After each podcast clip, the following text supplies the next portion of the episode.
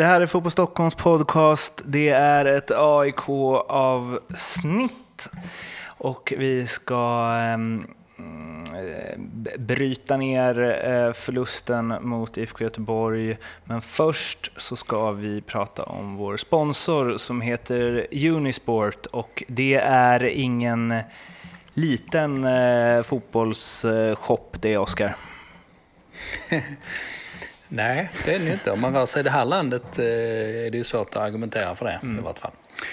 Det är eh, Sveriges största fotbollsbutik. Så om du eh, ska handla någonting som har med fotboll att göra, till ditt lag kanske, till dig själv, vad vet jag, till ungarna, så hittar du förmodligen det på unisportstore.se. Och om du är lite sugen på att Eh, vinna ett eh, matchställ till ditt eh, lag eller till dina ungars lag eller vad det nu är, då kan du surfa in på unisport.fotbollstockholm.se. Där hittar du en tävling som är väldigt enkel, du kommer förstå när du är där. Du designar ditt eget matchställ, väljer mellan Adidas, Puma, Nike och Joma och sen så väljer du färg på tröja, shorts, strumpor skickar du in det och då är du med i utlottningen av 13 stycken eh, matchställ med namn och nummer och som tröstpris på andra och tredje plats där finns det fem stycken matchbollar. Eh, så, eh, och man kan ju, den här kitbilden finns ju även till förmånligt pris om man nu inte skulle vinna den här tävlingen. Är det inte så, Oskar? Mm. Exakt, för alla de som känner att de är lite allmänt otursförföljda i livet mm. så finns det ju ett erbjudande som inte är styrt av slumpen. Eh, jo, men det är så här att om man beställer dräkter till sitt lag, om man designar det i den här kitbildern eh, så att eh, det ser ut precis som man vill ha det, då kan man få 40% rabatt på det om man väljer att ha Unisport som sponsor på dräkten. Och det erbjudandet gäller hela tiden. Så grymt är det. Så in på unisport.fotbollstockholm.se och tävla eller unisport, unisportstore.se om du vill kika in diverse fotbollsprodukter.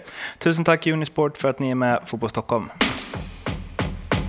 Förra gången så hade vi Daniel Sjöberg som gäst i eh, Djurgårdsavsnittet och eh, nu har vi honom i AIK-avsnittet. Du är liksom expert på alla lag, Daniel. eller, eller så duger jag bara åt en, ett lag och sen är det kört och så får jag en ny chans nästa lag. Det kan vara så också. Vi får väl se. Det kanske är sista gången jag gör AIK. en, en Ty, gång per lag. Inte, ja, vi ska inte vara så blygsamma här tycker jag. Vi, eh, du har väl följt eh, AIK i snart eh, ja, vad är det? 15 år va? som journalist? Eller mer än så till och med? Ja, till och med mer än så. Det är fruktansvärt jobbigt att tänka på. Men det är ja, mer än så. Vi nöjer oss där. Ja. Så av alla AIK-matcher du sett, vad rankar du den mot IFK Göteborg? Tack är, den på, den. är den på övre halvan? Nej. Nej, det var ju ingen rolig match för, alltså, att titta på så. För, egentligen för något av lagen. Blåvitt kan ju vara klart mer nöjda med sin insats i sådana fall. Men uh, det är ingen match som man kommer minnas tror jag, varken som Blåvitt eller, eller svartgul. Nej, det man skulle kunna min, minnas från den är ju målet, huruvida det var mål eller inte, men det fick vi ju för tydligt, för kort inpå att det var mål. Det hade behövt vara mer ovisshet för att man ska, man ska prata om det i generationer, känns det som. Ja, exakt. Hade, den där bilderna förstörde ju alla konspirationsteorier som man möjligtvis ville ta med sig från den matchen. Mm. Eh, så att, eh, nej, det blev inte. Jag hann, jag hann publicera min krönika om att eh, vi kan spekulera om, det var in, om bollen var inne eller inte. Sen kom bilden. Så, att, så kan det vara. Rickard Norling var ju efter matchen, när han, de bilder han fick se så var det väldigt svårt att se om bollen var inne eller inte. Ehm, och han tyckte att det såg ut som att den inte var inne, men då efter att han hade bara nämnt det i förbifarten så gick han ju ändå väldigt fort till att säga att det inte var det var liksom inte där det låg riktigt, utan AIK var Mm, spelarna var slutkörda väldigt tidigt, till och med Sebastian Larsson blev trött, trot eller ej. Och eh, så sa han också något som man inte riktigt hör eh, tränare säga så ofta, men han sa att vi blev sämre och sämre för varje byte jag gjorde. Um, mm. Vill du ta det vidare? Han är, alltså Norling har ju en tendens att säga saker som inte andra tränare säger. Vi kan väl börja där. Mm. Eh, sen har han väl rätt i det, att det blev liksom aldrig något lyft för AIK. De försökte eh, väl få in friska ben. De var tröttkörda, som du sa. Och det var väl mer det han försökte få, få in egentligen, pigga ben. Men det kändes inte som det var pigga ben som kom in, utan möjligtvis förvirrade ben. Han stod väl och skrek tror jag på Stefan Silva där att han skulle hålla vem var det nu då? Sana var det va? Och eh, det första som hände i stort sett var att han tappade honom och så var det någon passning in där. Så att, eh, det funkade, inte, funkade inte riktigt. Signifikativt skulle jag säga det här med Silva. Eh, det upplever jag kan, kan bli ett problem i AIK. Att eh, nu spelar man de här unga spelarna och det är ju här, härligt att följa. Men många av de spelarna som eh, vars kontrakt är på väg att gå ur har ju hamnat eh, långt längst inne bland, eh, eller de ligger där vid fisk, fiskpinnarna någonstans i frysboxen. Och det tycker jag man kan se lite grann att spelarna som kommer in är inte toppmotiverade. Jag tycker man har, det kan bli ett problem i längden att spelare som eh, Silva och eh, Panos och eh, ja, Rashidi om man skulle få chansen, Rasmus Lindqvist, många i den här kategorin. Ehm, jag ser att det finns en risk att de inte kommer att bidra så mycket. Ehm, att de är så pass långt ut ur hierarkin helt enkelt. Det kanske, kanske är någonting som alltid är en problematik liksom, när det blir en sån tydlig generationsväxling eh, och hierarkierna ändras så att upp blir ner och ner blir upp. Men eh, jag upplever att eh, här och nu så eh, kan eh, det ställa till det lite för AIK. Eh, om man tänker på att deras framgångsrecept tidigare har varit mycket att man har eh, kunnat, ja i det förra systemet, man kunde byta ut många spelare och ändå lösa det ganska bra. Och guldmatch mot Kalmar 2018 var väl bästa exemplet där man hade ja, vad det nu var, hela det ordinarie mittfältet borta och ett par gubbar till och då kom bara reserverna in och, och var liksom topptaggade. Eh, ja, en liten spaning där. Eh, men, som jag tyckte man såg lite av i den här matchen. Men om det då är så att spelarna som är långt ifrån eh, startelvan blir otaggade när de, eh, eller liksom, ja, och blir omotiverade när de väl får chansen och eh, vissa spelare kommer spela väldigt, väldigt mycket i det här. Eh, och de har pratat mycket om att det är ett jobbigt spelsystem att ha, att det är väldigt mycket springa, att det sliter mycket på spelarna och att det är nytt också. Så det är väl liksom påfrestande även mentalt. Eh, är, det, eh, är det en extra dålig tid att eh, göra den här switchen nu när corona har gjort att allsvenskan blir så komprimerad som den är. Mm, jag gillar ju switchen. Ehm, och eh, jag tror på den längden, men jag tror bara att det är en kritisk eh, punkt. Och det är väl kanske mer en ledarskapsfråga då, att man lyckas få de här spelarna motiverade. För att jag tycker på längre sikt att man måste ha en jävligt eh, krass, eh, liksom snudd på cynisk inställning här om man ska svänga. Att man låter de här kontakten gå ut och därmed inte prioriterar de här spelarna på samma sätt. Det är liksom den, den tuffa verkligheten. Så eh, jag säger inte att, eh, att det är något eh, strategiskt felval som ligger bakom det, utan jag säger mer att det är liksom en, en knepig situation som är mer en ja, ja, gruppdynamiksfråga kanske vi landar i då. Men är, är det här systemet och att man, är det dålig timing att spela det här systemet just eh, hade det varit bättre timing om det hade varit färre matcher? Mindre tätt mellan Ja, kanske. Kanske. Alltså, eh, jag förstår varför det kommer nu och man kunde ju... Nu var ju eh, liksom, det var ju en ideologisk svängning som man gjorde efter en eh, tydlig utvärdering. Jag stöttar den, jag tycker till och med att den borde kommit tidigare. Men den hade, alltså shape-formationen hade ju varit säkrare såklart när det är match hela tiden. Man sliter inte lika mycket på sitt lag. Nu är det ju här en formation som kan trötta ut motståndarna ännu mer i bästa fall. Eh, problemet är att man möter inte, så som man gjorde med Malmö två gånger om, eh, samma motstånd särskilt ofta. Det kanske man inte gör någon gång under den här säsongen. Flera gånger. Så eh, ja, eh, paradoxalt nog så hade ju kanske shape-formationen 5-3-2 och den reaktiva fotbollen varit mer liksom kostnadeffektiv. Mm. För det är, int- eh. det är intressant när det var väl efter Eh, åh, vilken match var det när Norling sa att det var någon, ja men det kanske var dubbelmötet med Malmö där, att hade, det var någon i Malmö som hade sagt att så mycket som jag sprang mot AIK liksom, i första matchen har jag inte gjort tidigare i år och det är väldigt mycket springa och då sa ju Norling att ja, vi kommer inte slå på takten utan motståndarna kommer känna att det är mycket, mycket springa mot oss. Och det är klart att motståndarna blir trötta av det, men som du säger Oskar, de möter ju bara AIK två gånger per säsong. Så de som kommer bli tröttast av det är ju, eller borde ju logiskt sett vara AIK. Mm, det är orättvist på så sätt alltså. Mm. framförallt, om de inte kan, framförallt om de inte kan dominera matchen. Om man kan göra så mot Hammarby, nu bjöds de ju på mycket av Hammarby.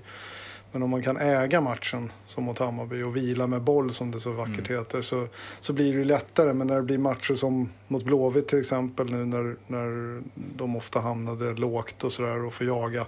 Eller mot Malmö. Då, då blir det ju oerhört tufft givetvis och det sliter och det är som vi har konstaterat många gånger och kommer konstatera många gånger igen, unga spelare som kanske ibland eh, inte alltid vet exakt hur de ska agera i alla situationer. Och som du sa också Oskar, när det är ett, liksom ett system där man inte känner sig helt hemma hela, eh, heller så, så man måste tänka hela tiden på vad man ska göra. Saker och ting kommer inte nödvändigtvis naturligt i, i alla situationer, definitivt inte i defensiven. Nu har man ju eh, haft en del eh, tuffa matcher. Blåvitt borta, Malmö hemma, derbyt, eh, Norrköping hemma. Det har varit fyra, ja, bland de tuffaste matcherna man kan spela i Allsvenskan. Nu väntar ju någonting annat dock. Det är Hemma mot Falkenberg, borta mot Helsingborg, hemma mot Sirius. Tre matcher som eh, om man tittade på dem inför den här säsongen skulle säga att eh, 12 poäng är väl inte eh, helt orimligt. Med Helsingborgs inledning av allsvenskan är det väl absolut inte helt orimligt att AIK ska kunna ta 12 poäng här eh, nu. Men eh, ja, nu, då svänger ju lite det här med alla unga spelare och det är så spännande och nytt i AIK och det är till att så här, det här ska ni vinna kommer ja, bli...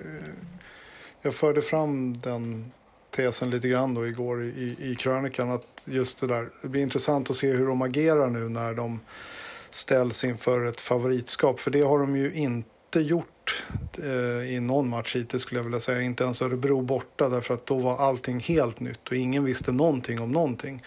Eh, nu så förväntar sig nog aik för första gången i år eh, att de ska gå in och äga matcherna och vinna dem och helst vinna dem ganska så tydligt också med ett par bollar. Eh, så att eh, nu är det lite grann upp till bevis för första gången och det blir väldigt intressant att se hur de här spelarna tar sig an den, den utmaningen och hur systemet fungerar då mot lag som man på pappret ska dominera. För att tidigare AIK, då, 5-3-2 AIK, de spelade ju likadant om det var Helsingborg, med noll poäng eller Malmö FF som man mötte. Det, var ju, det såg ut som det gjorde ungefär.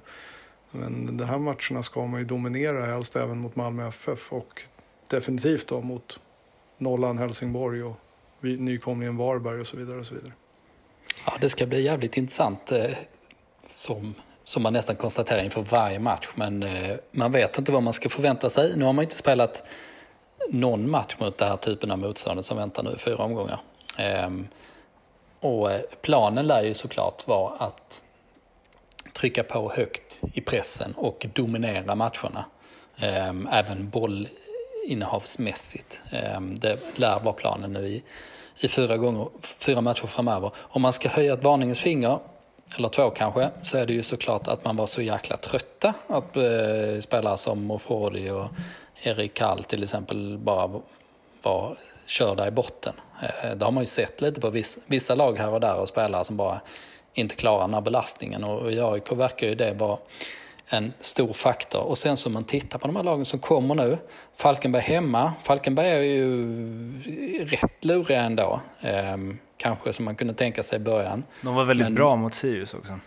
De borde vunnit mm, De var det, de hade oflyt där. Förlor- Förlorade med 2-1.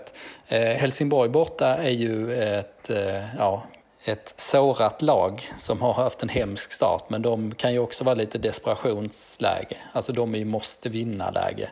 Eh, Sirius har ju sett jättefina ut i början och Varberg har också sett riktigt, eh, ja, är väl andra överraskningslaget i serien vid sidan av Sirius. Så det, det är ju lite lurigare spelschema än vad man kanske tänker vid en första anblick om man minns hur säsongerna 2018 och 2019 såg ut när topplagen nästan alltid slog dem lagen på under halvan och lagen på den under halvan ofta kom in i väldigt tydliga svackor där de egentligen var chanslösa på förhand. Eh, Men den typen av matcher tror jag ändå inte riktigt att det är. Eh, Det är väl Helsingborg i så fall, men de vet man, de skulle ju mycket väl kunna spratta till också eftersom de, de behöver ju det. Förr eller senare måste det ju hända någonting. Men eh, det är fem matcher spelade, det är sju poäng, det är 7-7 i eh, ehm, gjorda och insläppta mål. Och med den eh, tuffa start AIK har haft så är väl det det är ju liksom helt okej. Okay. Det är två poäng upp till andra platsen. det är svinjämnt i serien. Men man kan ju verkligen se att om eh, Alltså för nu är det någonstans, eh, det är verkligen upp till bevis för spelsystemet att säga okej, okay, Falkenberg hemma, här ska det eh, rullas ut.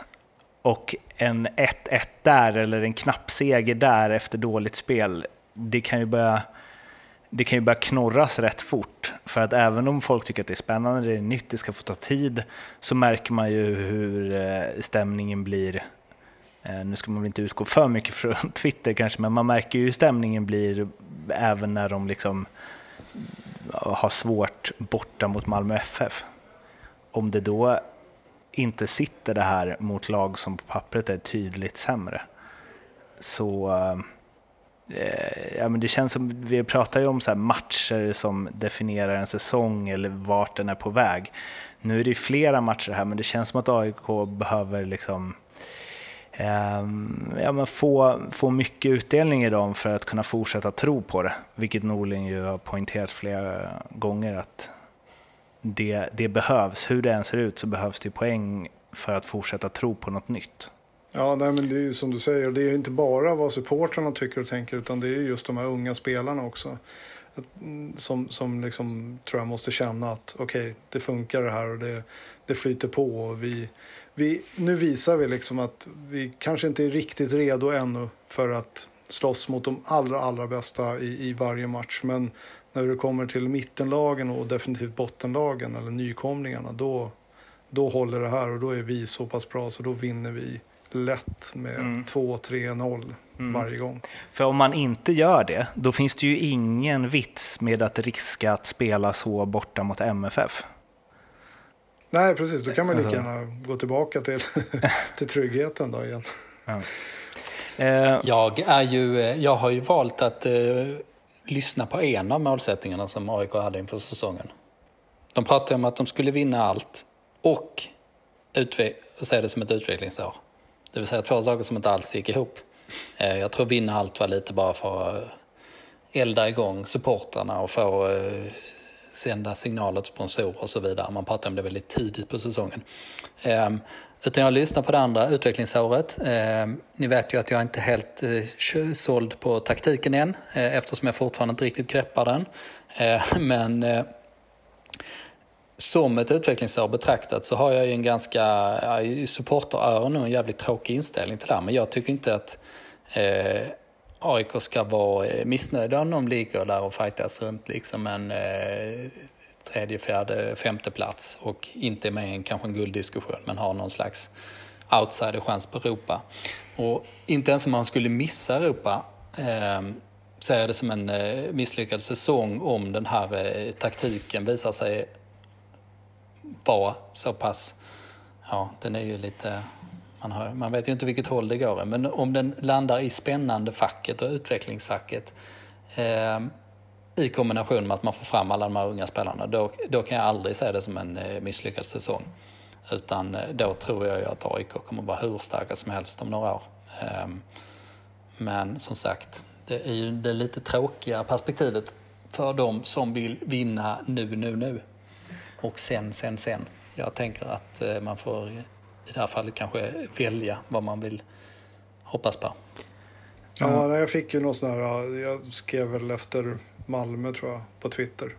Eh, att eh, de måste vara nöjda liksom med att ligga tvåa i det här läget. Och då fick jag givetvis några svar om att vi är inte nöjda och det här var inte bra och vi ska, vi ska vara med i toppen och sådär. Men det tror jag är en naiv syn på, på ett lag som, som byggs om på det här sättet. Och jag, jag, överhuvudtaget har jag ibland lite svårt för den här eh, AIK-hybrisen för att om man tittar, liksom, man behöver bara titta på den moderna fotbollen. Vi, vi glömmer allting som hände mellan 1900 fram till 37 och så tittar vi på vad som har hänt när vi har varit med så, så är det liksom fyra SM-guld. Det är inget lag som, som vinner guld år efter år. Och som så här. Det är de senaste åren som AIK har varit ett, ett stabilt topplag, sen 2011. Men fram till dess så var man också ett jojo-lag. Vann ena året och höll på att åka ur året efter. Som slogs i mitten ibland och i botten ibland. Och så det, det, är liksom... Så jag definitivt inte ser, ser inte AIK som, ett, som en potentiell guldkandidat i år. Utan jag håller med Oskar att, att det, det som måste ske är just den här den utvecklingen som är, eh, är spännande, som ger offensiv lust och kraft och som ger stora segrar eh, mot motståndare som man ska slå rejält. Och sen så får man kanske åka på några snytingar ibland som 1-4 hemma mot Norrköping och så vidare bara för att eh, utvecklas och, och bli bara bäst. då. vad var det du sa, 2022 eller? Mm, ja, och det, grejen med den här eh, processen, eller hela den här planen, om vi bortser från taktiken där, vi tar bort den osäkerhetsfaktorn, så är det ju inte, detta är ju liksom inga sådana här tomma femårsplaner eller treårsplaner eh, som är roliga att raljera över med en massa verklighetsfrånvända mål om att ja, alla klubbar som sagt att de ska bli bäst i, i Norden och så vidare. Men detta är, inte, detta är inte det vi pratar om, utan detta handlar om att fem stycken eh, spelare som är mellan 17 och 20 spelar från start i omgång efter omgång. Det är ju liksom, ja, mer konkret än så blir det inte. Och det kommer att löna sig på sikt. Alltså det kommer att löna sig väldigt, väldigt mycket. Det är inget snack om det eh, när man har den här typen av eh, exceptionella begravningar som det är i vissa fall. Ja, eh, vi ska börja runda av och Daniel, vi får väl se om det blir, eh, om det blir Bayern nästa gång eller om du är välkommen eh, tillbaka i AIK-snack efter att det kommer liksom rasat in åsikter om att du dömde ut dem som guldkandidat i år. Mm, vi får väl se. Mm. vi får väl se. Det är ju, eh, Då får de, får de gå på mig också, för jag har också samma slutsats där. Ja, jag kanske sitter här själv nästa gång. Jag tänkte säga det, det blir Mårtens podd. ja, precis. Ehm, men eh, vi eh, hörs när vi hörs. Tills dess så finns vi på Instagram, Twitter, Facebook. Det är bara att höra av er där om ni vill snacka. Glöm inte att prenumerera på podden heller så missar ni inget avsnitt.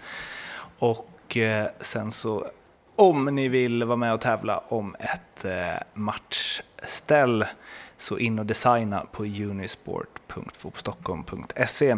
Vi hörs igen efter nästa omgång. Tills dess, må bra. Hej då. Hej. Hej.